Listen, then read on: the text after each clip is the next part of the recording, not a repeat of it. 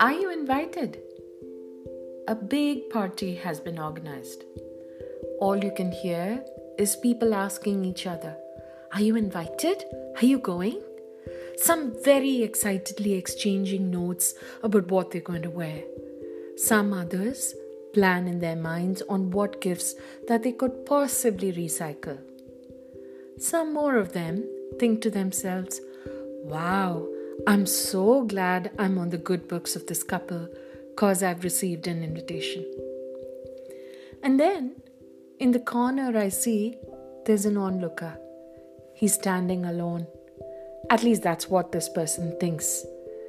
He doesn't want to do things that are foreign to him, as that's not what he subscribes to. The people, the place, and the processes, and everything around is foreign, and one just doesn't know where to begin. How will one be received? Will one be looked at as too over enthusiastic and fake? Or will one be looked at as very reserved and stuck up?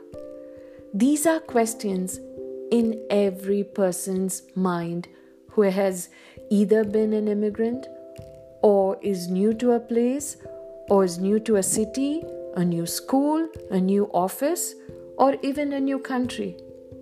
These are questions that they all need to face every single time, no exceptions. I've been an immigrant, so I know how it feels.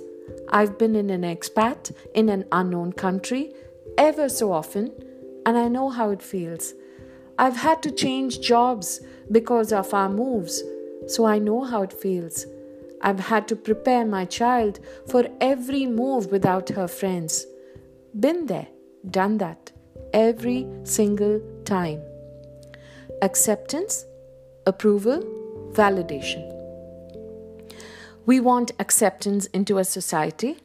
We want approval that our actions conform to a quote unquote norm of the society.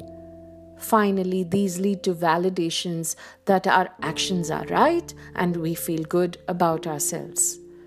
Press repeat, then press repeat, then press repeat again till we lose ourselves and our souls along with it.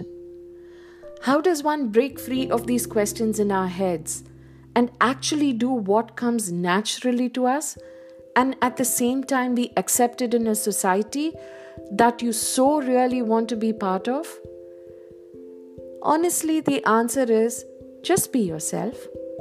Nothing, absolutely nothing, can be more authentic than that, can it?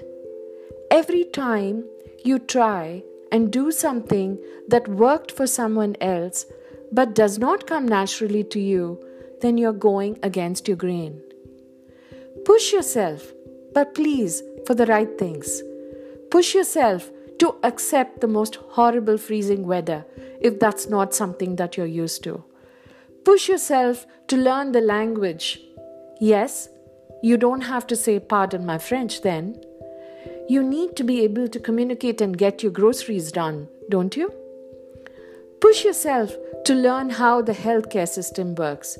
You need it. You need it for survival. Push yourself to learn, to understand the system and to grow. To grow to be a better person, to be a better human being. While pushing yourself towards these goals, you will realize that you are already on the path of integration. Your desire to be integrated has to be goal driven and not people driven. You are already on the path of acceptance, approval, and validation, not by others, but by yourself. Now, this onlooker turned back and realized that he was not alone. There was a swarm of people following him. All he had to do was look ahead and follow the path of truth. Please don't be afraid to be that onlooker.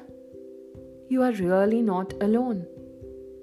Wishing all of you a very happy year ahead, and may you always be able to follow the path of truth, even if it is an untrodden one. From my soul to yours, Atmanika.